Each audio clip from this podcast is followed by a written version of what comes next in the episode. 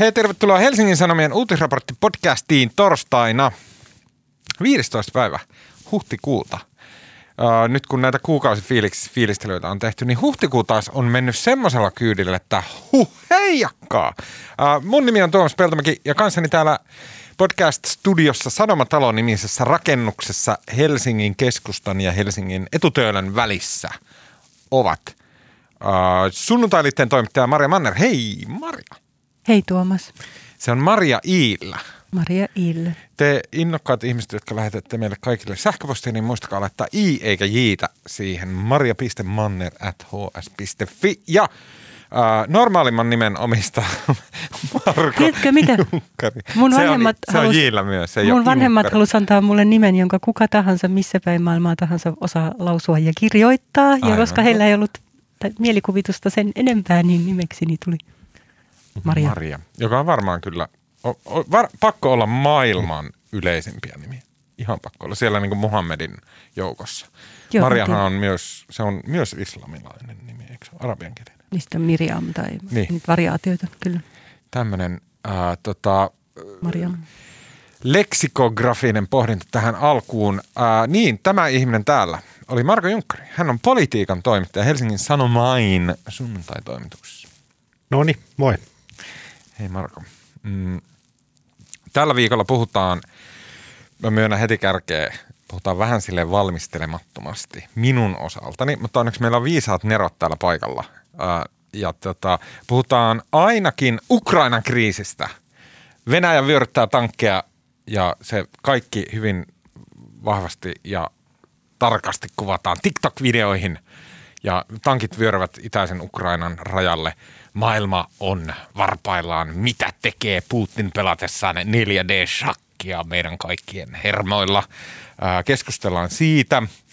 Lisäksi puhutaan tästä Hesarin pääkirjoituksesta seuranneesta keskustelusta, kalapaliikista, showsta, kohusta. Silleen tiedostaen, ettei me haluta puhua pahaa Hesarin pääkirjoituksesta, eikä analysoida sitä, mutta me halutaan puhua niin kuin siitä itse kysymyksestä, tieteestä, valtapositioista, äm, tota, Twitterin vaikutuksesta, pääkirjoitusten funktiosta, tämmöisistä niin kuin mielenkiintoisista asioista sen itse äh, tekstin ympärillä.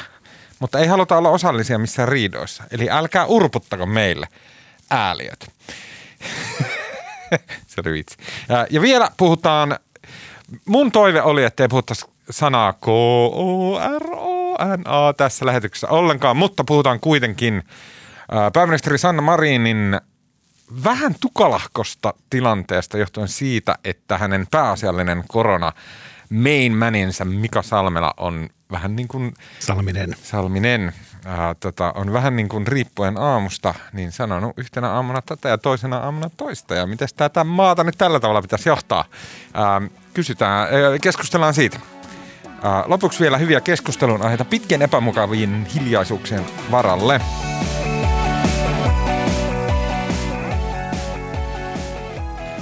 Okei, ähm, mistäköhän sitä lähtisi? Vuonna 2014 ja 2015 maailmassa elettiin hyvin tiukkoja hetkiä, kun äh, Ukrainaan, itäiseen Ukrainaan, Krimille, Donbassin alueelle ja Luhanskin alueelle ilmestyi tämmöisiä pieniä vihreitä miehiä. He olivat venäläisiä nimettömiä sotilaita, jotka ot, ottivat haltuunsa Krimin niemimaan ja äh, Ukrainan itäisiä osia. Äh, kuulijoissa on varmasti mittava määrä ihmisiä, jotka eivät muista tätä, olivat liian pieniä silloin. Äh, mutta tämä on faktaa. Me ollaan tämmöisiä vanhoja dinosauruksia, mutta kuitenkin. Äh, tämä oli silloin vuonna 2014-2015, tämä oli todella, todella tiukka paikka. Mä muistan itse valvoneeni ja katsoneeni livestriimiä YK on turvaneuvoston istunnosta, jossa tämmöinen aivan upea nainen nimeltä Samantha Power piti länsimäisen vapaan maailman puolia. Ja sitten semmoinen venäläinen kammottava sammakko nimeltä Vitali Gerkin teki kaikkia rosvokelmi-temppuja. Maailman tapahtumat mun päässä ovat sarjakuvaa. Tota, okei.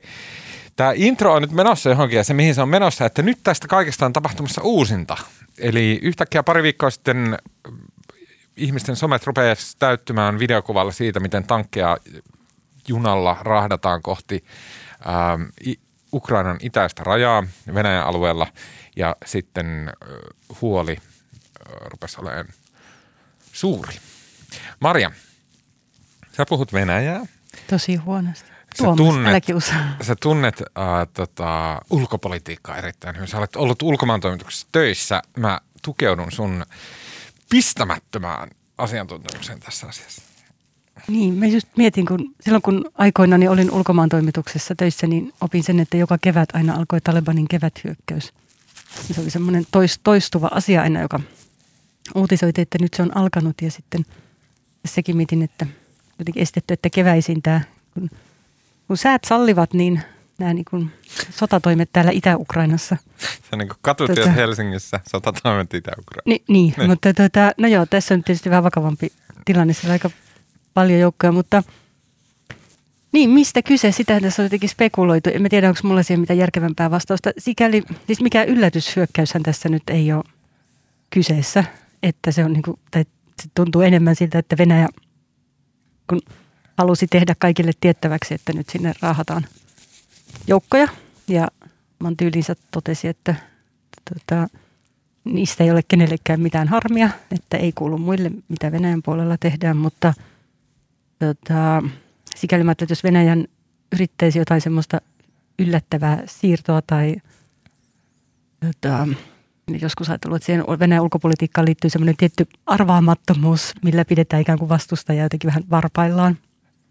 Niin tota, jos tästä nyt joku suuri hyökkäys tulee, niin se ei aina kattuu mitenkään kauhean yllättäen. Että kai tätä nyt on jotenkin veikkailtu semmoiseksi voimannäytöksi, jolla voi olla erilaisia motiiveja. Tietysti kukaan ei tiedä, että voiko eskaloitua, mutta niin.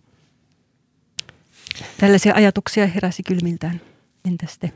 Mm, mä en ole kovin intensiivisesti seurannut tätä aihepiiriä, millä mä tarkoitan, että en ollenkaan. Mut joten hätäpäissäni, kun olin muistaakseni itse ehdottanut tätä meille aiheeksi, niin tota, mä rupesin sitten lukemaan kaiken Venäjän tietouden parasta mahdollista lähdettä, joka on Tuomas Henrik Ilveksen Twitter-tili. Hän on siis Viron entinen presidentti, ää, todella, todella semmoinen länsimielinen poli- mutta myös semmoinen suorapuheinen ja, ja niin kuin hyvin, hyvin jotenkin räyhäkäs ää, poliitikko. Ja siellä muun muassa sitten Thomas Henrik Ilves oli linkannut Washington Postissa Carl Bildtin, joka on Ruotsin entinen ulkoministeri, niin hänen kirjoituksensa. Ja siellä sitten mm, Bild pyörittelee tätä tilannetta. Ja äh, okei, hän ei varsinaisesti tarjoa mitään syytä, mutta niin kuin Bild alleviivaa sitä, että tämä Venäjällä puhutaan paljon tämmöistä toisesta veljessodasta, jo- joka olisi ehkä alkamassa Ukrainassa. Sitten tota, Bild ainakaan ei vaikuta tekstinsä perusteella pitä, pitävän todennäköisenä, että Venäjä havittelee tässä minkäännäköistä isompaa hyökkäystä tai niin kuin, ö, sotatoimien laajentamista. Mm. Mutta että hän pitää just tätä poliittisten asetelmien testausta kaikista todennäköisimpänä, koska tällä hetkellä on tosi huonot välit Brysselin ja Moskovan välillä, tosi huonot välit Washingtonin ja Moskovan välillä, ja nyt on Washingtonissa uusi presidentti, Tää, tätä Bilte ei sanonut, mutta mä itse jatkan siitä, äh, niin, niin äh, et, et on uusi presidentti, ja nyt on se aika, jolloin tavallaan pystyy tämmöisellä peliliikkeellä näkemään, että missä mennään. Ehkä tuohon liittyen vielä mä aamulla lueskelin Moskovan Carnegie-keskuksen johtajan analyysiä tuolta heidän verkkosivuilta ja yksi, just kun mietit, että niin miksi nyt, että mitä on, mitä on tapahtunut viime aikoina, että Venäjä haluaa tällä tavalla pullistella, näyttää voimiaan, niin te, toi, siis hän mainitsi tietysti Bidenin ja sen, että Trump ei ole enää vallassa. Ja nyt siellä on Biden, joka haluaa lujittaa sitä Eurooppaan, hakee niin uudestaan Yhdysvaltojen ja Euroopan välille tiiviimpää liittolaisuutta, mutta sitten toinen, mainittiin siis Venäjän ja Saksan välit, jotka on huonotuneet etenkin sen Navalny-keissin jälkeen entisestään. Niin, että ne saattaisi olla tässä ikään kuin, mutta se, sekin saattaisi olla yksi taustatekijä. Mm. Uh, mä sit luin, ei kun siis anteeksi, kuuntelin podcastia, jonka nimi on, äm, se on Cosmopolicast, joka on tämmöinen ulkopoliittisen analyysin podcast. Siellä Tuomas Henrik Ilves oli siis itse vieraana. Ja tota, siellä oli ihmisiä, jotka syvemmin tuntee tätä Ukrainan tilannetta ja mm, Venäjän politiikkaa, Venäjän ulkopolitiikkaa. Siellä mainittiin muun muassa semmoisia syitä kuin, että mm, ilmeisesti Krimin niemimaalla on heikkenemässä vesitilanne. Ja jos Venäjä tällä hetkellä hallitsee Krimin niemimaata ja jollain tavalla Venäjän täytyy pyrkiä turvaamaan se, että sinne saadaan vesihuolto. Vesihuolto tarkoittaa, että siellä siis niin kuin vettä ylipäätänsä on ja ihmiset pystyy siellä asumaan ja Venäjän laivasta tukikohdat ja muut pystyy siellä toimimaan. Yksi mahdollinen syy. Sitten äh, se, mitä siellä mainittiin, mikä oli mun mielestä mielenkiintoista, oli se, että äh, nämä Luhanskin ja Donbassin alueet, niin niiden asema on heikentynyt merkittävästi sillä tavalla, että se tämä jäätynyt konflikti, millä tavalla Venäjä näitä lähialueitaan hallitsee, niin se, se on johtanut siihen, että Luhanskin ja Donbassin alueet, jotka enti, jo aiemmin oli alueita, joilla, jotka ne on vähän semmoinen niin perämaita, semmoisia niin jotain tehdasröttelöitä siellä. Näin mä ainakin muistelen, että silloin puhuttiin vuonna 2015, kun näitä enemmän luin, niin, niin että niiden asema on käynyt sillä tavalla – sietämättömäksi, että ne ei niin kuin millään tavalla pysty enää olemaan olemassa, millään tavalla pitämään yllä yhteiskuntaa ilman Venäjän todella isoa rahallista tukea. Et jotenkin tämäkin voi liittyä tähän kaikkeen. Uh, Suomi totta kai voimakkaana kansainvälisenä pelurina on Sauli Niinistön suulla tarjonnut tästä – tälle kaikille ratkaisuksi se, että jengi tulee Helsinkiin ja tota, sitten pidetään täällä kokousleirän kättä päälle. Että me niinku pyritään samanlaiseen asemaan kansainvälisellä näyttämällä kuin Minsk. tota, Marko, m- mitä sä oot mieltä tästä? Niinistön aloitehan tuli ennen kuin tankit vyöry Ukrainaan tästä arktisesta huippukokouksesta Venäjän ja Yhdysvaltojen välillä. Ja nyt se jotenkin vaikuttaa siltä, että sille oikeasti voisi olla tilausta. Onko Niinistä vaan aivan upea media, joka tietää tulevaisuuden, mistä tässä on kyse? Niin mä yritin miettiä sitä. Siis, äh, no, siis Niinistöhän on ollut jo kymmenen vuotta, kymmenen vuotta tota, presidentti, toista, toistakymmentä vuotta presidentti ja tota, kohta ja se on niin kuin, hän on niin kuin pitkäaikaisimpia valtionpäämiehiä, jota nyt tässä lähialueella on. Ja sehän niin kuin jo Trumpin viime kaudella onnistui, niin kuin oli varmaan yksi harvoja tämmöisiä poliitikkoja, joilla oli suhteet sekä Putinin että Trumpiin ja tavallaan siitä oli hyötyä sitten Niinistölle ja Suomelle, että kyllähän niin kuin se Niinistö sai kutsun valkoiseen taloon, mitä Suomen presidentit ei, ei sitä ennen ollut vähän aikaan saanut ja totta kai se on kiva, kun, kiva, kun Suomi näkyy tämmöisissä kansainvälisen diplomatian kuvioissa ja siinä ei ole sinänsä mitään pahaa ja siis lähtökohtaisesti kuulostaa kivalta, että niin kuin – Suomi tarjoutuu tämmöisen huippukokouksen pitopaikaksi ja silloin se nyt 18 se oli se. 18 kesällä. Joo, ja sehän oli, sehän oli siistiä, kun täällä oli, täällä oli tota Trump ja Putin ja valtavasti toimittajia ja oltiin tota, Suomi näkyi, Suomi näkyi tai kauppatori näkyi tuolla tota, kansainvälisissä lähetyksissä, mutta tota, jotenkin samaan aikaan niin mietin, mistä tämä niin kuin, tämähän on, niin kuin, tämähän on niin kuin tosi 70-lukua.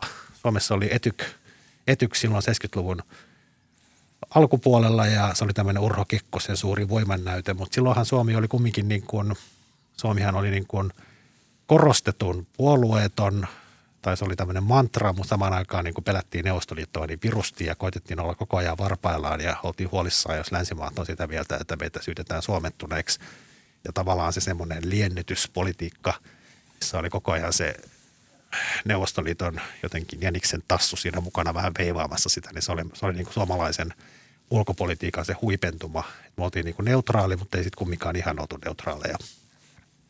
Niin mun mielestä jotenkin jännä jotenkin kaari sieltä tähän päivään, että eihän, eihän Suomi nyt enää, eihän me enää olla puolueeton maa. Me ollaan EU-jäsen ja me ollaan tässä läntisessä – yhteisössä ja sitten samaan aikaan niin kun Venäjä käyttäytyy, miten käyttäytyy, niin, niin tavallaan kyllä se meidän asemointi, että ei me olla semmoinen sinisilmäinen maa tässä välissä, joka ottaa vaan näiden kahden puhua ja toimia ja me, me sitten tarjotaan vain neutraali paikka. Että sinänsä se, että Suomi on niin kuin näin aktiivinen tässä, niin musta se on niin kuin, mä en sano, että se on huono juttu, mutta musta se on jotenkin kiinnostavaa, kun se kajahtaa jotenkin, kaikuu sieltä Kekkosen ajalta. Mm.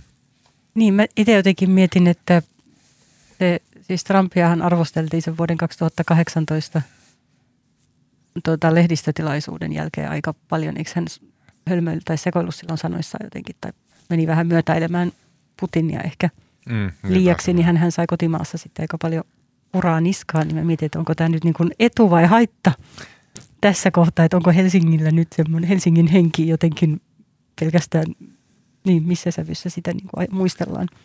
Mutta mä en usko, että siitä 18 tapaamisesta, että eihän se nyt niin kuin, se, että tuota Trump sai sitä valtavasti amerikkalaismediassa lokaa mm. niskaansa, kun sehän muun muassa niin kuin – ilmaisi uskovansa ennemmin Putinia kuin omia, omia tiedustelupalveluita. Okei, okay, ei ihan vaan sekoilun vähän sanoissa. Ja, ja sehän oli niin kuin, sitä pidettiin, sehän on jälkikäteen yksi niin kuin amerikkalaismedia mukaan yksi Trumpin niin kuin hämmentäviltä, häkellyttävimpiä suorituksia se info, missä sitten Putin lahjoitti sille myös jalkapallo, mikä Trump sitten jotenkin heitti jonnekin. Joo, mutta eihän se nyt sinänsä, eihän se nyt Suomen asemaa vaikuttanut suuntaan aika toiseen, että mehän oltiin siinä niin kuin vaan tarjottiin, tarjottiin tavallaan – tilat ja presidentin linna tota, heille käyttöön, mutta tota, silti musta jotenkin mä en, ei, ei, mulla ei oikein selvää mielipidettä. Siis totta kai on kiva ja me, Suomen etu on se, että maailma on, tulee maailmanrauha ja kaikki on kavereita keskenään ja me ollaan siinä jotenkin avittamassa asiaa, mutta niin kun, musta on jännä, että miksi me ollaan niin aktiivisia näissä tämmöisenä kokouspaikan tarjoajana.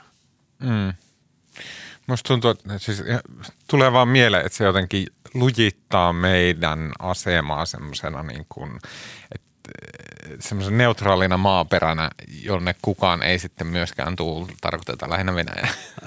Niin, niin mutta kun eihän me olla niin neutraali, siis mehän ei olla neutraali lähtökohtaisesti tässä. Kyllä niin, niin, joo, joo, joo, kyllä. Mikä, mikä Niinistö musta aina kyllä hyvin näissä erilaisissa Putin tapaamisissa ja infoissa kyllä alleviivaa ja Pekka Haavistokin ulkoministeri viimeksi alleviivasi sen, että – kyllä me sanotaan ne näin, saisi, että so so Venäjä. Mm. Miksi sä ajattelet, että Niinistö on siinä? Eikö hän ehdottanut ihan hiljattain Hesarissakin tämmöistä Helsingin huippukokousta etyk-hengessä? Joo, ja sittenhän Niinistö on ollut aktiivinen tässä ylipäätään tässä tämmöisen ark- arktisen alueen kokoustamisessa, mikä mm. on niin kuin, mikä tavallaan strateginen merkitys kasvaa koko ajan. Ähm, no siis onhan se hyvä, ja siis kyllähän se on pienelle maalle on tärkeää, että me päästään, saadaan äänemme kuuluviin ja ollaan – mukana näissä isoissa kuvioissa. Et en, mä siis sinänsä halua sitä moittia. Ja mä luulen, että yksi syy on se, että niin Niinistö on ollut niin pitkään. Et ei virkajältään yhtä pitkään vaikuttaneita valtion päämiehiä Euroopassa ole montaa. Mm.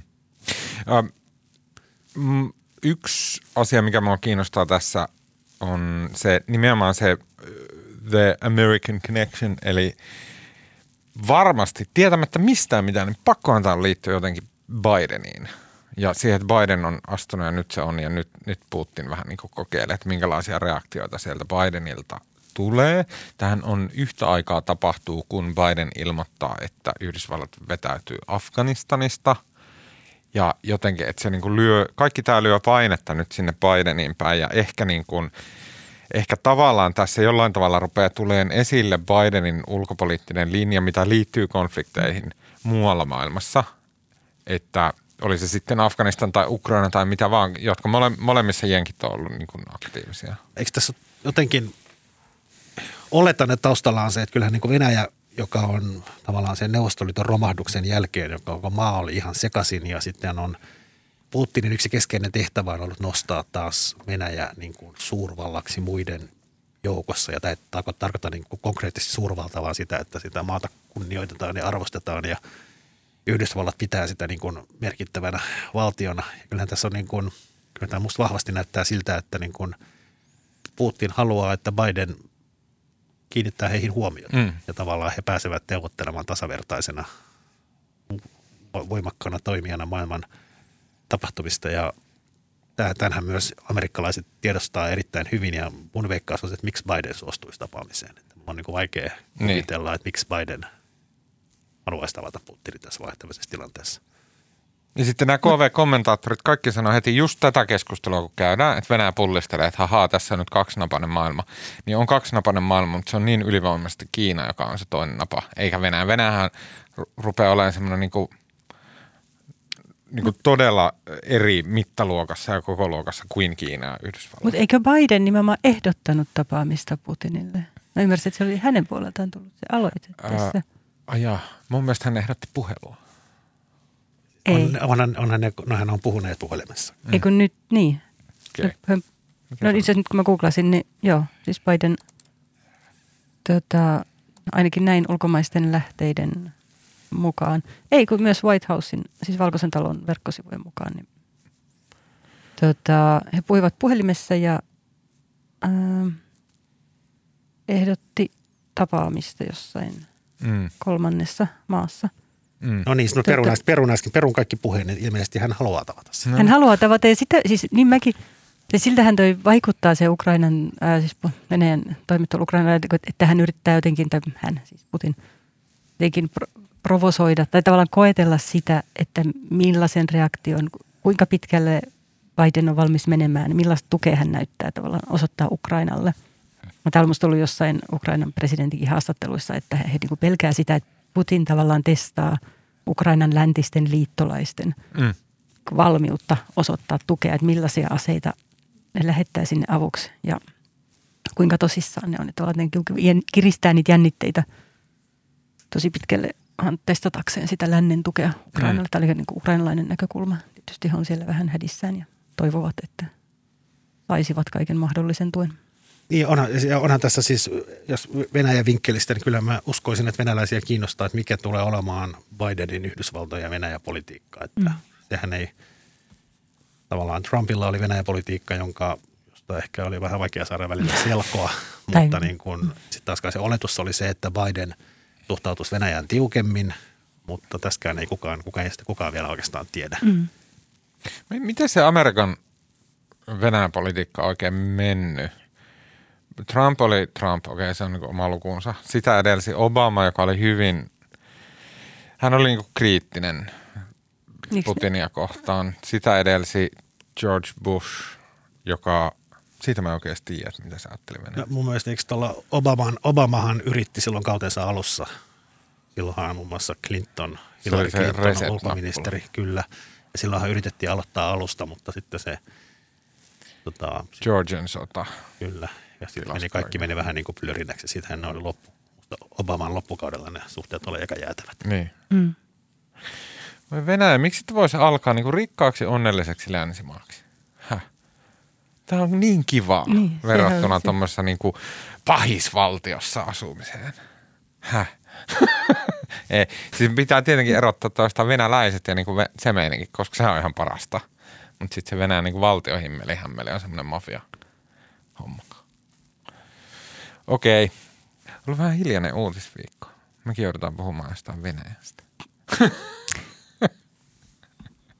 No mutta on ollut hiljainen. Noissakin meidän... No ka- ku- kai toimittajat ei tehdä muuta kuin koronaa ja sitten Niin, heti kun koronassa ei tapahdu mitään, niin on sille, hää, mitä muita aiheita on maailmassa? Aihe on ainakin tällainen. Öö, mä, Tämä on, niinku, tää on delikaatti aihe.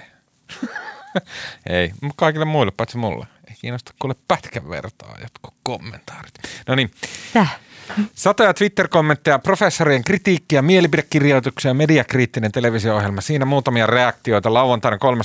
huhtikuuta julkaistuun Helsingin Sanomien pääkirjoitukseen. Mä luen nyt Jaakko Lyytisen oivallisen intron tähän aiheeseen. Pääkirjoitus käsitteli ensisijaisesti taideteollisen korkeakoulun entisen professorin Antti Hassin muistelmia ja korkeakoulujen poliittista taistelua 1970-luvulla, jolloin Moskovan mieliset taistolaiset pyrkivät vai- vaikuttamaan opintojen sisältöön ja opettajakunnan kokoonpanoon useissa korkeakouluissa ja yliopistoissa. Pääkirjoituksen nostama kritiikki ei koskenut niinkään historiaosuutta, vaan nykyyliopistojen rinnastusta 1970-lukuun, ja nyt lainaus itse pääkirjoituksesta. Politiikka herättää taas kiihkeitä tunteita yliopistoissa.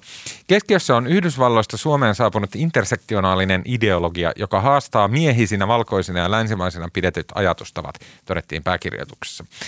Eniten kritiikkiä herätti tämä virke. Mitä kauemmas tieteen ytimestä edetään yhteiskunnallisille, humanistisille ja lopulta taiteellisille aloille, sitä vähemmän akateemisessa kilpailussa on empiriaa ja sitä enemmän ideologiaa. Ja eli tämä on nyt tämmöinen, joka on äh, tässä nyt reilu viikon äh, tota, mm, äh, vellonut ja tästä on käyty hyvin kiihkeätä, hyvin tulehtunutta ja ääliämäistä keskustelua. Ja keskustelun tavallaan päättää meidän päätoimittajamme komea ja osaava supertoimittaja Kaius Niemi, joka voisi antaa mulle joskus palkankorotuksen. Pääkirjoitus, no niin, tämä oli nyt vitsi, mutta Kaius on siis tällä tavalla sanonut että pääkirjoitus sisälsi harkitsemattomia kolumnimaisia sanavalintoja, jotka tarpeettomasti asettivat tieteenaloja järjestyksen suhteessa ytimeen ja joista saattoi tehdä päätelmiä tieteen harjoittamisen ideologisoitumisesta. Pahoittelen näitä epäonnistuneita muotoiluja. Ne yhtä lailla kuin niistä tehdyt tulkinnat eivät kohdanneet Helsingin Sanomien vakiintunutta pääkirjoituslinjaa, jossa lehti asettuu tieteenharjoittajien kanssa pikemmin samalle kuin eri puolelle yhteiskunnallisen ilmapiirin muuttuessa – Olipas viisaasti sanottu.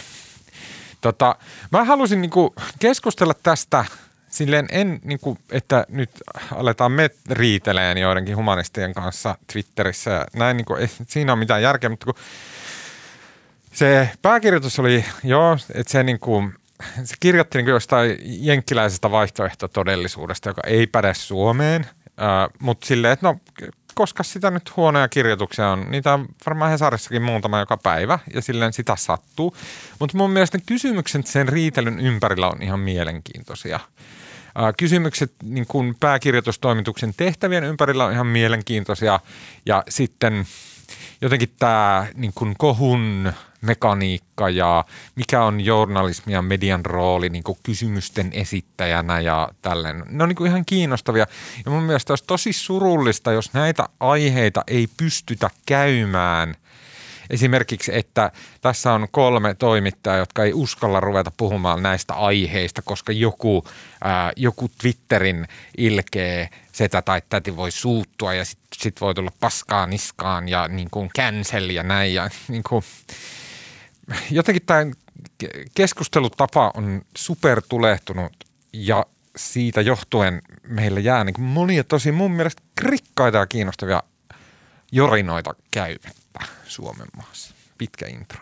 Ottakaa kantaa. Mit, mitä jorinoita jää käymättä siksi, Mun että... mielestä humanististen tieteiden ää, rooli, ää, politisoituminen, ideologisoituminen – kiinnostavaa, superkiinnostavaa. En usko, että sitä niin kuin mittavassa määrin Suomessa on. Onko jossain? En tiedä. Ei Mutta kuitenkin keskustelu jää käymättä niin reaktioiden pelossa. Varmasti. Et, et tiedä, onko aihetta keskusteluun, mutta... Siis miten niin? Tai siis, että, niin, kuin, niin siis ettei ollut varmaan... Mä pitäisin että... sitä pahoiteltavana, jos näin olisi. Niin, mutta sanoit, että et ole varma, että tapahtuuko tällaista Suomessa mittamassa määrissä sitä no Mitä sä itse uskot, että onko Suomessa esimerkiksi toimittajia, jotka Twitterin pelossa eivät tartu aiheisiin tai eivät kirjoita vaikka jotain, mikä vähän tekisi mieli kirjoittaa ja että laitamme tällä tavalla. Mutta Ai kun, Niin, että tavallaan tietää, että okei, tästä tulee paskaa niskaan, että ne etsii täältä yhden lauseen ja sitten siitä nostetaan semmoinen möykkä, joka kestää kaksi viikkoa siitä yhdestä lauseesta. Kaikki ignoroi kaiken muun, mitä teksti on kirjoitettu ja sitten jankataan siitä yhdestä lauseesta ja sen jälkeen mä olen natsi, naisvihamielinen, tota, ihmisvihaaja, transfobikko, bla bla bla. Näinhän siinä aina käy. Mä luulen, että henkilökohtaisesti musta tuntuu, että sä liiottelet. Joo, ja sitten mä liiottelen. Siis, siis niin, mä en tiedä. Mä en kuitenkaan, siis toimittajiin kohdistuu toisinaan ihan oikeata ryöpytystä somessa ja vihapuhetta ja niin edelleen. Mä en sotkisi sitä siihen, että – yliopistolaisilta vaikkapa tulee jotain kipakkaakin kritiikkiä. Jos ei, ei, kipakka kritiikki ei ole se, mistä me puhutaan. Et, että, että jos joku, niinku... joku tieteen filosofian harjoittaja on silleen, että okei, että hei, tässä on itse asiassa teksti, jossa ei ymmärretä, että, ei ole, että tämä on ihan mm. niin kuin, tämä on oikea tieteenala ja tästä on tutkimusta ja tästä on niin kuin faktatietoa olemassa ja tässä on sivutettu se faktatieto. Se on niin kuin järkevää kritiikkiä näin. Mm. Me ei puhuta siitä, vaan siitä semmoista niin kuin vaahtosuisesta raivo myrskystä, joka täyttää niin kuin sen tilan sen tekstin ympärillä. Niin kuin ihan kysy, mun mielestä on validi että sä, sä pidät jotenkin, tai sitten, anteeksi. Mitä? Ei kun mä ajattelin, että jännä, että sä pidät sitten, tai siis kaikista maailman ihmisistä juuri sinä, jonka oma argumentaatiotapa on toisinaan hieman vaahtosuinen, Joo, niin pidät ongelmana Twitterin humanistien vaahtosuisuutta. Ei, ei, kun sä nyt sä Nyt sanot, että mä sotkeeko? pidän, niin kun mun kysymys oli, Mm, että, että oletko olen. sinä aidosti sitä mieltä, että suomalaiset toimittajat eivät äh, ota tätä huomioon tö- työssään, että suomalaiset toimittajat eivät esimerkiksi vältä tiettyjä aiheita, koska he tietävät näistä nousee. Se oli se kysymys. Niin kuin millaisia aiheita? No semmoisia, mistä voi olettaa, että nousee joku äh, keski. En mä tiedä. Musta tuntuu, että mun ei tarvitse välttää mitään aiheita. Ainut, jos siis jos ne, Mutta Mitä sä uskot, että suomalaiset toimittajat ylipäätänsä? en mä tiedä, kun en mä nykyään enää näe ketään, kun ollut etätöissä vuoden, mutta en mä tiedä, musta tota vähän liioitellaan joskus. Siis- Ja mä en tarkoita, että toimittajiin kohdistua vihapuhetta liioiteltaisiin, mutta mä ajattelin, että siinä on kysymys vähän toisen tyyppisistä asioista. Siinä on musta, musta vähän niin kuin kaksi eri asiaa. Niin. Niin. Musta kyllä, yleensä kyllä nyt toimittaja, joka kyllä toimittaja yleensä vähän miettii, niin kuin sen verran ajattelee, mitä kirjoittaa, niin kyllähän toimittaja yleensä etukäteen tietää, että jos jostain asiasta tai lauseesta tai niin kuin sanomisesta tai kolumnissa mielipiteestä tulee, tulee niin kuin nousee mekkala, niin sittenhän sen niin kuin, mun mielestä on toimittajan tehtävä on, jos tulee kritiikkiä, niin, niin sitten vastata siihen, että hyvin harvoin tulee niin kuin, se mistään niin kuin puskasta tulee. Mm. Mä uskon, että suurin osa toimittajista niin kuin, Välittää siinä.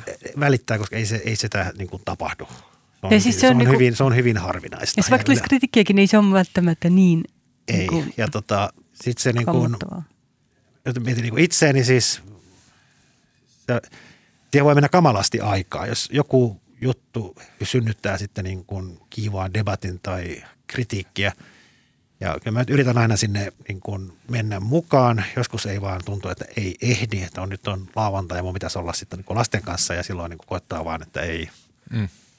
ei lähde sinne mukaan, mutta se yleensä näiden tavallaan se ominaispiirre on se, että ei ne niin kuin, se, että jos sä pysyt poissa sieltä, niin ei ne siihen lopu.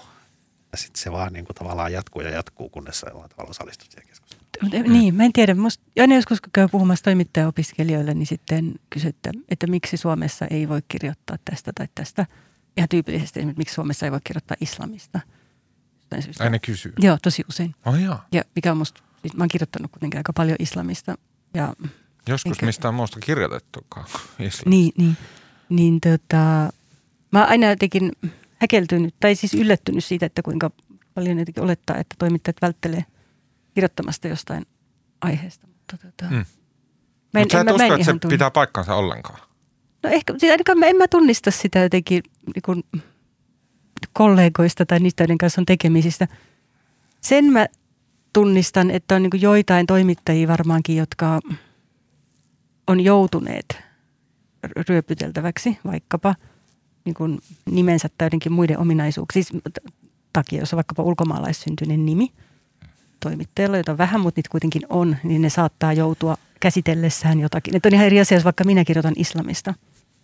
En mä saa silloin yleensä mitään Kuraniskaan, mutta mm. sitten jos on vaikkapa ihminen, on ulkomaalaissyntyinen sukunimi ja kirjoittaa islamista Mm. tai rasismista, niin se hyökkä on toisenlainen. Niin mä uskon, että tällaisiltakin voi olla aika paljon vaikutusta, mutta joo, että et, niin, meillä on samalla viivalla välttämättä sen suhteen. Mutta mä en edelleenkaan ihan varma, että minkälaisista aiheista sä nyt puhut. Eli sä, Niin, Ja yleensä, yleensä kyllä se kritiikki tulee niin kuin, sehän tulee niin kuin myös ihan syystä. Mm. Yleensä se kritiikki tulee siitä, että sulla sä olet, kirjoitat jotain typerää, mitä tapahtuu aika usein. Kirjoitat, sulla on joku virhe, on niin kuin, kyllähän se, ja vaikka se saattaa usein olla myös niin kuin väärin tulkittu ja näin, mutta siis se, että niin kuin, en mä usko, että semmoista niin kuin täysin jostain mystisestä ilmestyvää kohua syntyy niin kuin mm. koskaan. Aina siinä on se joku voi peruste. Niin se voi On, olla on, joo, joo. Siis ihan varmasti just näin. Mutta yleensähän se perustuu just joku yksi lause, joka meni vähän niin kuin mutkat suoraksi. No ei, tällaista. en mä tiedä. Musta on ihan hyväkin kritiikkiä, mä, mutta mä vaan käsitin alun mä perin. että se- sanonut, että ei mä ole vaan- mä olemassa vaan- hyvää kritiikkiä, vaan me ei kun puhutaan tästä usein, niinku mä tarkoitan, kohun- mä tarkoitan, että usein, niin, niin, mä, niin mä käsitin, että alun perin, että sä viittasit kohulla ikään kuin semmoiseen jotenkin niin kuin ylimitotettuun ja jotenkin asiattomaan. Niin. jos, jos, jos, jos puhutaan niin kuin, puhutaan niin pääkirjoituksista, koska sehän on myös, sehän on myös tässä niin kuin käyty se keskustelu, että mikä on lehden linja ja mikä, mitä pääkirjoitukset edustaa tässä lehden kokonaisuudessa. Ja se et halua puhua E, tästä. Mä haluan puhua tuosta, haluan, mutta mä haluan, niin kuin, kun mulle jää epäselväksi, että siis tekö usko, että tämmöistä kohun mekanismia ei nykyään ole? Ei ole olemassa niin Twitter-raiveja, jotka syntyy sille, mistä sattuu tietyistä aihepiireistä yleensä paljon enemmän kuin muista. Ja No sitten, Onhan, mä, en mä käsittääkseni niin sanonut. Siis Joo, joo, syntyy, mä- mutta yleensä niissä on aina joku peruste, että ei ne synny Eli niin että yleensä vika on siinä jutussa. Ei ole olemassa jutun vioista irrallista mekanismia, jo- jossa niin ryöpsähtelee täällä, siellä täällä niin ympäri maailmaa jotain geittejä kohuja koko ajan. Te ette tunnista tätä ilmiötä. No voi olla ja tietysti... Muuta kuin tavallaan ekstensiona paskasta journalismista. Ei. Eikä se ole välttämättä, ei se välttämättä juttu on huono. Että kyllä siis on myös tahallaan väärin ymmärtämistä ja on, jutussa voi olla joku asia, minkä voi lukea monella tavalla ja sitten on myös ihan tarkoitushakuisesti halutaan lukea. Että... No niin, aamen. Ollaan samalla planeetalla ilmeisesti. Ollaan, ja joo. käytetään samaa internettiä ilmeisesti. Me ei vaan jotenkin, jotenkin mä ajattelin, että me ei niin kaikkia kohuja ja kaikkea kritiikkiä osaa sillä ei kai käsitellä kukaan nyt yhdessä. ajattele kaikki kritiikki ja kohu on Ei, niinku ei. vaan Twitter-ääliöiden niinku Ei, mutta myllytystä. että ka- kaiken niin kuin laisia aiheita ja kaikista to, niin kuin perusteista tulevaa, niin mä en ehkä siksi saanut ihan alun perin kiinni, että mihin sä Joo, joo. viittaat. No mä en tarkoittanut asiallista kritiikkiä, joka tulee tutkijalta silleen niin kuin harkitusti, että hei, tämä oli muuten tämmöinen virhe, voitko oikaista. Se on, niin kuin, se on mm. ihan ok, semmoista näin. Mä puhun niin kuin tästä, mikä tässä oli ympärillä, tämmöinen niin kuin hillitön myrsky. Okei, kaikki ollaan samalla planeetalla. No niin, nyt voidaan siirtyä. Saanko sanoa yhden asian tähän? Niin. Et ehkä myös, mä ajattelen, että siihen myrskyyn vaikutti se, että Hesari oli aika hidas vastaamaan mm. kritiikkiin, minkä tietysti tällä viikolla selvisi, että siis, tai niin kuin Saska kirjoitti kolumnissa, että hän oli ollut koronaviruksessa kotona, ilmeisesti hyvinkin sairaana ja ei ollut oikein sitten ehkä sieltä sängyn pohjalta osallistunut. Mä ymmärrän myös, että talon muun johdon voi olla vaikea kommentoida silloin, jos tota, asiasta vastaava ihminen on esimerkiksi sairaana. Mutta Mm. kyllähän ehkä noin muutenkin, Hesarin Twitter-tilihän on ihan maineikkaan hiljainen, ei tehdä mikään niin kuin muu firma esimerkiksi, kun mediatalot välillä on niin, niin kuin, että se on välillä niin vaikeaa käsitellä itsensä kohdistuvaa kritiikkiä ja kohua. Mä huomaan, että meidän Twitter-tili ei koskaan vastaa mitään. Mulla oli yhdessä vaiheessa tunnukset sinne. Ja mä joskus ihan vaan huvikseni vastasin ihmisille säikyttääkseni niitä, kun musta tuntuu, että näin melkein pelästyy, kun se se sanoikin jotain. Mutta mä en ymmärrä Twitteristä mitään, mutta ei kai, se, ei kai kukaan halua, että Helsingin Sanomien Twitter-tili on niinku mitenkään inhimillinen. Et Se on joku vastaa vaan sulle. Joo, eikä. Eikö se, kun me, eikö sun ihminen vastaa yleensä? Niin, niin. No joo, mutta ei tule mitään sellaista, että palautteeni on käsitelty. En mä tiedä, ehkä sen ei pitäisi vastatakaan. Todella rasittava autoreply, joku auto, automaattinen kiitos. No joo, mutta et mä ajattelin, että se vaikutti varmaankin siihen, että se, no joo. Niin.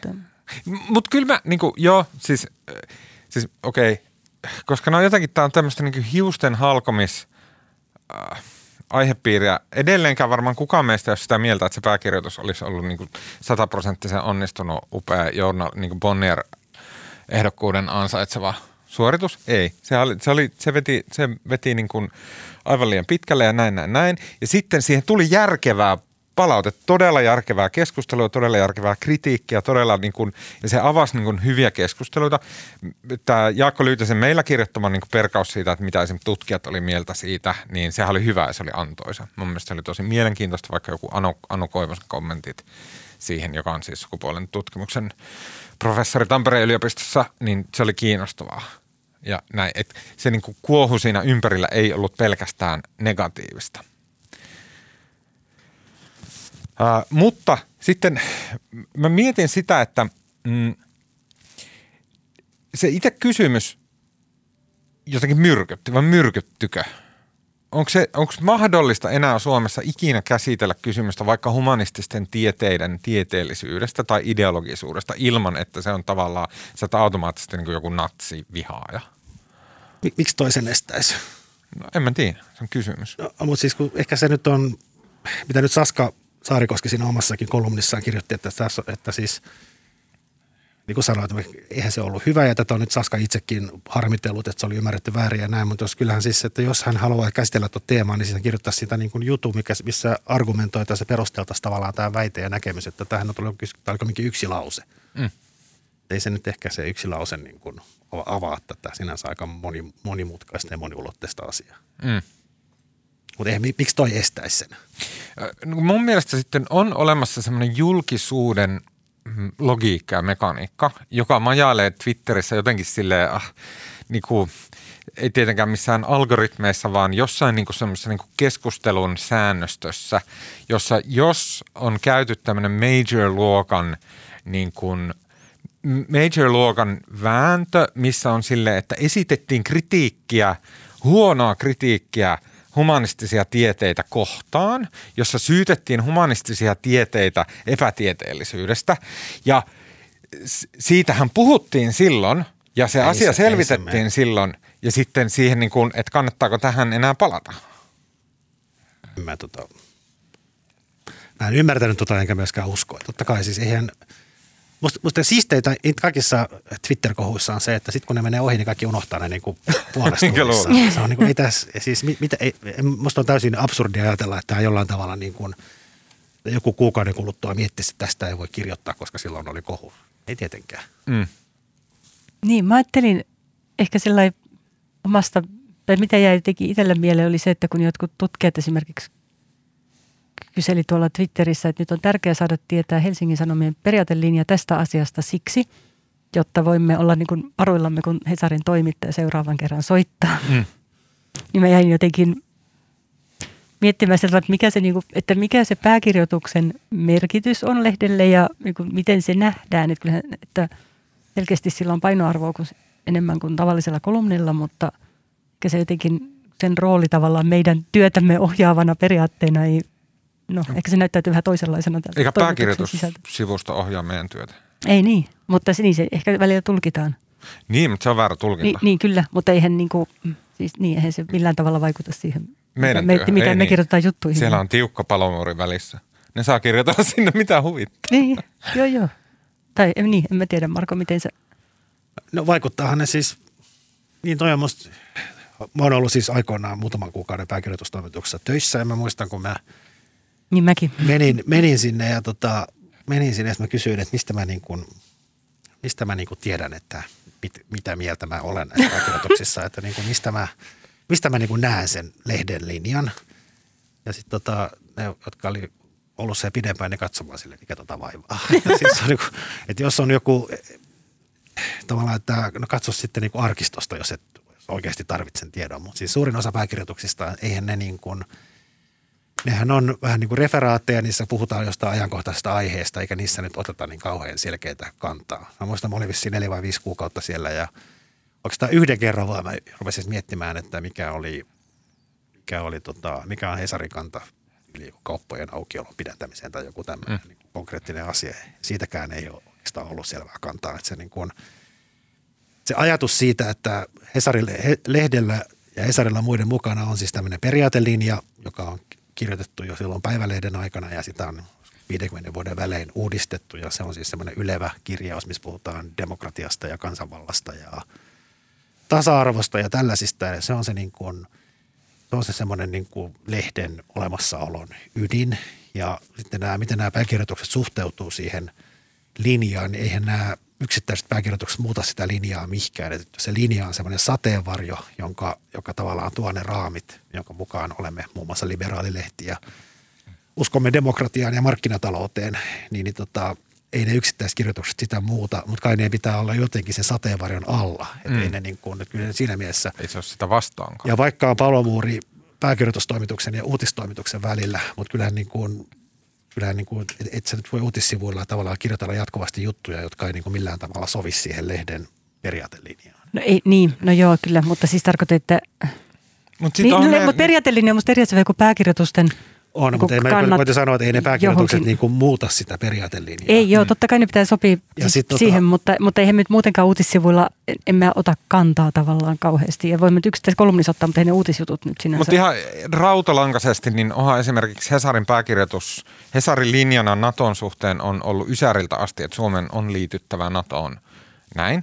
Ja ei, se ei näy, se ei, sitä ei millään tavalla huomioida missään NATO-kirjoituksessa siellä uutispuolella. Jo, jo, ei, se on eri asia. Onhan silloin, kun Suomi oli liittymässä EU-hun, niin, niin tota, lehden pääkirjoituksessa ilmaisema linja oli se, että tota, ää, pitää, että Suomen pitää liittyä EU-jäseneksi ja samaan aikaan siellä uutissivullahan oli hyvinkin kriittisiä kirjoituksia silloin jäsenyysneuvotteluiden aikana. Et Mm. sinänsä ei se niin silleen näy. Mutta NATO, NATO-jäsenyys on toinen, mutta mä puhun nyt periaatelinjassa siitä, että demokratia on hyvä juttu. Niin Et sä nyt voi kirjoittaa sinne uutissivuille juttuja, jotka saatava sotii dramaattisesti sitä periaatelinjaa vastaan. Mm, niin. Jos puhutaan kansanvallasta ja demokratiasta ja No joo, markkinataloudesta. ehkä ja... näitä niinku kul, kulmakiviä. Niin ja itse asiassa se, sehän oli hauska se NATO-linjaus, että sehän tuli joskus, se on tehty 2000-luvun alussa ja se meni tota, se meni niin, että tuli joku, eduskunnasta tuli tuommoinen turvallisuuspoliittinen selonteko ja sitten pääkirjoitustoimitus oli tehnyt siitä, keskusteli siitä ja olivat tehneet jutun ja sitten ne päätti niin kuin, niin se, se meni niin, että ne oli siinä kritisoivat siinä pääkirjoituksen ensimmäisessä versiossa, että miksi tämä ulko- ja turvallisuuspoliittinen selonteko on niin ympäripyöreä. Sitten on ruvennut miettimään pääkirjoitustoimituksessa, että miksi niin kun, että me kritisoidaan pääkirjoituksessa sitä paperia ympäripyöreydestä, niin miksi me kritisoidaan niin kuin ympäripyöreästi siinä omassa tekstissä. Ja sitten päätet, sitten Hesarin pääkirjoitustoimitus Janne Virkkusen johdolla päätti, että siinä pääkirjoituksessa otetaan sitten, ilmoitetaan mitä mieltä lehti on NATO-jäsenyydestä. Ja se on pitkä pääkirjoitus sen lopussa sitten, tota, sanotaan, että Helsingin Sanomat kannattaa tota, NATO-jäsenyyttä. Tosin ei ihan noin suoraan, mutta se kumminkin tulee sieltä. Mm. Sitten se julkaistiin ja sitten ei tapahtunut mitään. Mm. Sitten meni ehkä viisi vuotta. Sitten oli joku mediatutkija, joka teki väitöskirjaa suomalaisten päivälehtien NATO-linjauksista. Se soitti Janne Virkkoselle, että mikä on Hesarin NATO-linjaus. Ja Virkkunen sanoi, että Hesari kannattaa NATOa, NATO-jäsenyyttä. Ja sitten tota, se julkaistiin se väitöskirja ja sitten nousi kauhea kohu, että Helsingin Sanomat kannattaa NATO-jäsenyyttä. siis viisi vuotta tai kymmenen vuotta sen tota, pääkirjoituksen jälkeen. Mm. Mutta tämmöinen linjaus on olemassa, eikä se, se ei tarkoita sitä, että kaikissa uutisjutuissa tai uutisjutuissa pitäisi niin kuin millään tavalla miettiä sitä, että Helsingin Sanomat kannattaa pääkirjoituksessa NATO-jäsenyyttä. Se on eri asia kuin se periaatelinja. Mm, kyllä, kyllä. Um, mä en... Um, mä, kun, siis mun mielestä kysymys siinä ympärillä on mielenkiintoinen ja se on kielellinen. Se on sama kuin mm, Englannissa, englannin kielessä on eri asia puhua sex ja gender. Ja sitten monet näistä riidoista, mitä käydään niin kuin tämän asian ympärillä, esimerkiksi nyt just ajetaan semmoista uudistusta, että Suomen lainsäädännössä – tehtäisiin semmoinen valinta, että sukupuolensa pystyy ilmoittamaan. Pystyy ilmoittamaan, että mikä on, että se on niin kuin ilmoitusasia, se ei ole minkä näköinen lupa tai harkinta tai muuta, että se on niin kuin itse il, ilmoitettavissa, että onko, onko mies vai nainen vai onko jotakin muuta. Ja mä ymmärrän täysin sen, että, että, että näin sen niin kuin, tai, tai siis niin kuin, että näin sen pitääkin olla, tai sille, että niinku se on ymmärrettävä ihmisten kanssa, joille tämä on niinku, äh, niiden ihmisten kannalta, joille tämä on niinku ajankohtainen äh, kysymys. Mutta se keskustelu siitä on tosi hankalaa, koska Suomessa on vaan tämä sukupuolisana. Ei ole niin kuin tätä jakoa sex ja gender. Se on suomeksi huomattavasti työläämpi se keskustelu kuin Amerikassa. Ja sitten kun se Amerikasta kopioidaan nämä asiat tänne, niin se täällä niin kuin käy tosi monimutkaiseksi.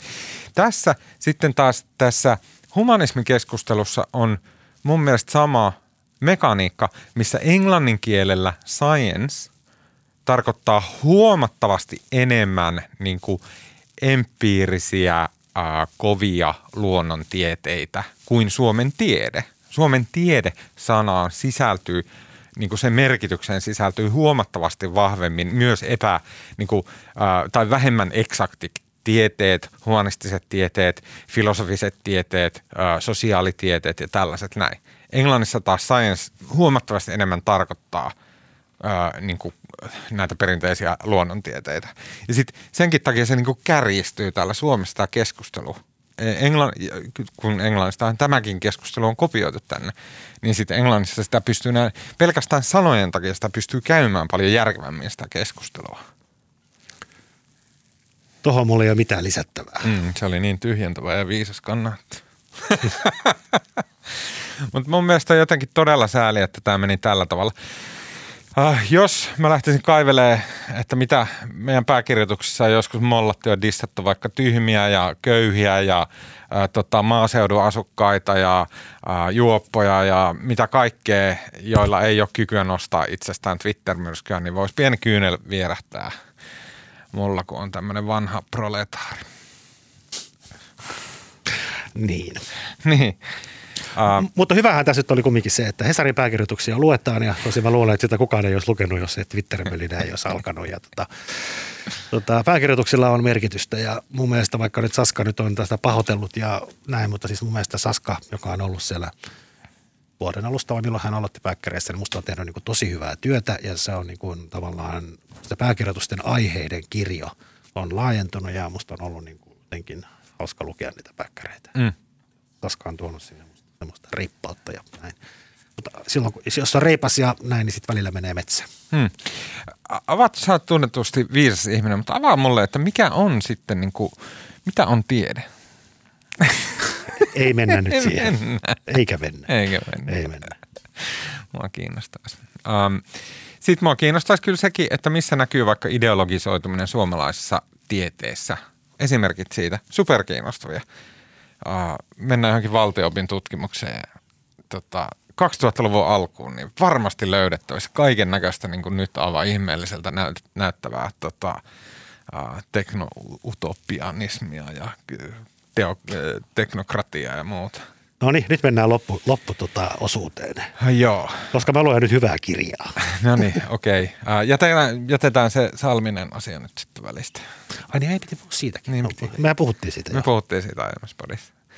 Tää, tota, mm, okei, okay, Marko, nyt ootko huomannut, että tuolla ulkona on ihan mieletön kevät? Olen. On semmoinen kevät, että maaperä on kohta kuivaa. Voisi ajatella, että viltin sinne levittäisi. Ja Kyllä. sitten kenties semmoisen ranskalaistyylisen äh, korin ja siellä on viiniä ja sitten sen voi vaikka itsekseen hiljakseen oman koiransa kanssa kumota sen viinipullon. Niin tota, äh, mistä sä se, siinä aika jurissa tota, koiralla söpöttelet siinä viltillä? Ai, ai koiralle höpöttelen. tota, mä rupesin lukemaan, mä olen odottanut tätä. Siis mä tämmönen, tämmönen tota, amerikkalainen toimittaja, kirjailija kuin tota Patrick Radden, Oh, tota, Reef, joka Joo. kirjoitti tota, kehun jos hänen edellistä kirjansa, joka oli tämä Say Nothing Pohjois-Irlannin, Pohjois-Irlannin historiasta ja hän oli saanut semmoisen aikaisemmin hyödyntämättömän niin kuin haastatteluaineiston. Me tutkijat oli kerännyt IRAan teoista ja IRAan toimijoista ja erilaisista salamurista ja se oli niin kuin huikean hyvä kirja. Ja nyt tota, luettuani sen, niin mä oon ollut tämmöinen suuri tota, Reef-fani. mäkin olen fani. Ja tota, Hänhän myös teki tämän podcast-sarjan tota, Scorpionsista. teki, mistä me puhuimme myöskin. Kyllä. Ja tota, nyt, tota, nyt tuli uusi kirja, se ilmestyi mun mielestä eilen, vai toissa, toissapäivänä, koska mä toissapäivänä sen, toissapäivänä sen 14. päivä. Eilen, toissapäivänä. Mm, tänään on 15. päivä. Ei. No, no mä, mä tiistaina mä sen kumminkin latasin. Mä kumminkin sinne, saman tien latasin padille ja tota, sen nimi on Empire of Pain. Aa, joo. Tiedätkö tiedän. kirjan? Se on joo. siis- se on siis- Oxycotinista. Kyllä, ja se on siis, Perheestä. kyllä, ja joka on siis tästä syytettynä Jenkkien tässä opioidikriisissä, niin se on niin kuin yksi näistä pääpahiksista ja näin. Mutta tämä kirja kertoo itse asiassa koko sen niin kuin suvun tarinan, miten, tota, miten ne miten, tota, miten ne on New Yorkista lähtöisin tota, tämmöinen lääkärisuku ja miten ne on niin kuin lähtenyt tähän lääkebisnekseen ja muun muassa sitten tehnyt valtavat rahat valjumilla, tai itse asiassa ei valjumilla itsellään, vaan markkinoimalla valjumia, muun muassa tämmöisenä vaarattomana, vaarattomana lääkkeenä. Ja tota, jotenkin ihan huikean hieno kirja. Mä oon lu- lukenut vasta noin kolmanneksen sitä, mutta tota, jos mä nyt oikein ymmärsin, niin, niin tässäkin tämä kirjailija, toimittaja on saanut niin kuin jotenkin tämmöistä niin kuin ainutlaatuista materiaalia ilmeisesti ihan sattumalta. Eli joku ei lähettänyt sille muistitikun Hmm? Muistitikun, missä on tota, tämän perheen keskeisten toimijoiden erilaisia sähköposteja ja viestejä. Wow. Suosittelen, hän on tosi helppolukuinen, viihdyttävä ja sitten niin kuin tosi tarkkaa journalismia. Empire of Pain. Uh, mua harmittaa aivan hirveästi, että se hänen kirjansa, jota sä oot suositellut mun mielestä parikin kertaa, se Pohjois-Irlanti-kirja. Say nothing. Joo, siitä on olemassa äänikirjaversio, jossa sen lukijan Irlanti-aksentti on niin vahva, että sitä on mahdoton kuunnella sitä kirjaa. Muuten olisin kyllä ehdottomasti lukenut sen. Mä haluan suositella mm, kansallismuseossa piakkoin avattavaa näyttelyä, jonka nimeä mä en muista. Mm. Hitto, äh, kansallis... Joo, toista maata näyttely. Äh, mä voin lukea lyhyesti sen kuvauksen. Ähm, Kansallismuseon näyttely Toista maata esittelee ideoiden ja vaikutteiden virtauksia Suomen alueella vuosien 1100 ja 1917 välisenä aikana. Näyttelyssä menneisyyttä ei esitetä vain yhtenä aikajanana, vaan tuntemiamme tarinoita jopa kyseenalaistetaan ja historiallisia käänteitä ja valtaa tulkitaan tavallisen ihmisen näkökulmasta. Toista maata käsi viimeistelee Kansallismuseon kolmiosaisen uudistuneen perusnäyttelyiden kokonaisuuden. Näyttely avautuu kansas, Kansallismuseossa, kun museo päästään pandemiasta johtuvan sulun jälkeen avaamaan. Ja tämä näyttely on siis äh, Juha Hurmeen käsikirjoittama. Ja mä olen Juha Hurmeesta kerran tässä podissa ja Twitterissä vähän useammin intoilu. Hänen Niemi-teos oli jotenkin niin silmiä avaava ja niin kuin mieletön sukellus. Mä en tykännyt siitä yhtään. Etkö? Sano lukea sitä. En. Eikö sä tykännyt tyylistä vai sisällöstä? Jotenkin mua ärsytti se hybridimäisyys, kun mä oikein tiedän mikä se on, onko se faktaa vai fiktiota. Aa, joo. Mun mielestä se oli täyttä faktaa kyllä. se oli vähän niin kuin miten mä kerron juttuja. ne on vähän sinne päin ja aika paljon suurenneltu, mutta on siellä jotain pointteja. siis, kun, mutta siis mun, mä oon jotenkin tosi kiinnostunut siitä ideasta, joka on suurin piirtein se, että me suomalaiset, niin meidän historiakäsitys rajoittuu enimmillään autonomian aikaan. Ja si, siinä se, siinä on kaikki, mitä me ajatellaan Suomesta. Eihän Suomea ollut ennen sitä. Niin, Suomea valtiona, mutta siis Suomi jonkunnäköisenä konseptina tai sille niin kuin suomalaiset tyypit asuttamassa tätä samaa niemeä, eli lämpärettä, niin sehän nyt on ollut. Mutta eihän ne kokenut olevansa suomalaisia. Tuosta toi ei ihan kyllä välttämättä pidä paikkaansa. Ei, ei, ei. ne kokenut olevan enemmän, enemmän niin kuin varsinaissuomalaisia tai et eihän ollut, eihän Suomi Mutta kun ei toikaan pidä paikkaansa, jos niin kuin, sisältäisi ajatukset, että varsinaissuomalainen menisi käymään Hämeenlinnassa, olisi silleen, että mitä eilien täällä on. Että mm. Miten te puhutte samaa kieltä mun kanssa, te aivan eri tyypit, eihän siinä ole mitään järkeä. Totta kai niillä on ollut joku, että, no, että nämä on niin kuin sukulaisheimoja tai jotain tämmöisiä. Että, että jotain tämmöistä on, mutta mutta sitten kun tätä aihepiiriä alkaa ajattelemaan, niin sen näkee kaikkialla, että miten meidän historiakäsitys on täysin semmoinen, että 1800-luvun lopulla oli muotia. Se oli semmoinen fädi, semmoinen niin aikansa joku tämmöinen muotihumputus, kansallisromanttisuus ja kansallisvaltiomeininki. Ja kaikki nämä rituaalit ja tavat, millä me niin kuin, lujitetaan se, mitä me ajatellaan Suomesta, niin se on semmoinen 1800-luvulla keksitty. niin, niin mutta siis samalla, samalla tavallaan se keksittiin kaikkialla Euroopassa. Joo, joo, Eihän joo, tällainen joo. Niin kuin kansallisvaltio, aate ja nationalismi, niin nehän syntyi silloin. Kyllä, kyllä. Samalla tavalla kuin sosialismi oli 60-luvulla, oli niin kuin kaikkialla tosi kuumaa kamaa ja niin kuin tiedostavat ihmiset oli sosialisteja. Näin. Et se oli samanmoinen. Ja sitä kautta meillä on luotu, se on niin kuin kodifioitu ja institutionalisoitu suomalaisiin kouluihin ja oppikirjoihin ja kansallisiin rituaaleihin, missä itsenäisyyspäivässä muistellaan näitä itsenäisyyden ja kansallisvaltion peruskiviä. Se on kaikki tämmöinen niin kuin keksintö eikä mikään luonnollaki. Sen on niin kuin muutama tyyppi 1800-luvulla keksinyt. Ja se ei tavallaan, että sillä ei ole enempää asemaa kuin sillä, että 60-luvulla kaikki pelasi Twisteriä. No niin. Se on, se on fasinoivaa. Ja sitten, että se niinku sitä edeltävä historia on ihan yhtä lailla ja paljon enemmänkin Suomen historiaa kuin se, että aina mumistaa jostain tali-ihantalasta ja sotimisesta. Se kaikki se, mikä edeltää sitä, niin se on helvetin mielenkiintoista ja ihan yhtä lailla meidän omaa historiaa niin kuin on tuntematon sotilaskin.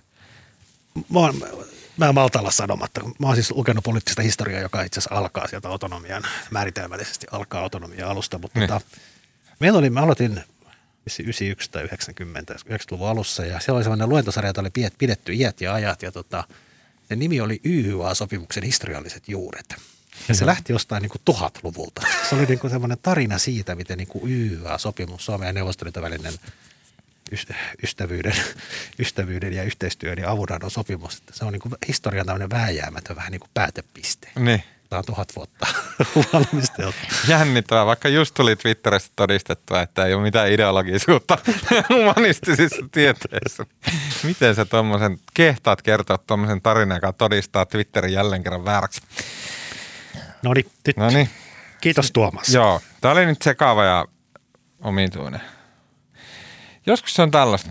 Me ollaan tehty tätä viisi vuotta, se on aika pitkä aika, kohta kuusi vuotta. Kyllä. Uh, tota, mm, mitäköhän mä sanoisin tähän? En mulla ole mitään viisasta. No niin, lopetetaan sitä tähän. Siinä kaikki tältä erää. Kiitos Markko. Kiitos. Junkkari. Kiitos Maria Manneri, jonka täytyi häipyä kello 15.00 ja näin hän teki. Mun nimi on Tuomas Peltomäki ja äänen ja kuva ja kaiken muun mahtavan meille tekee tällä viikolla Mikko Peura. Ähm, Muistakaa lähettää meille palautetta, at uutisraportti. Älkää riidelkö meidän kanssa mistä humanisti tiede Hesari. Mä en ole natsi, mä en vihaa naisia, ee, niin kun, ei, eikä vihaa ketään muuta. Mä rakastan kaikkia. Mä rakastan sua, Marko, joka juuri häviää tuolta ovesta. no niin, ähm, äh, kuullaan taas ensi viikolla.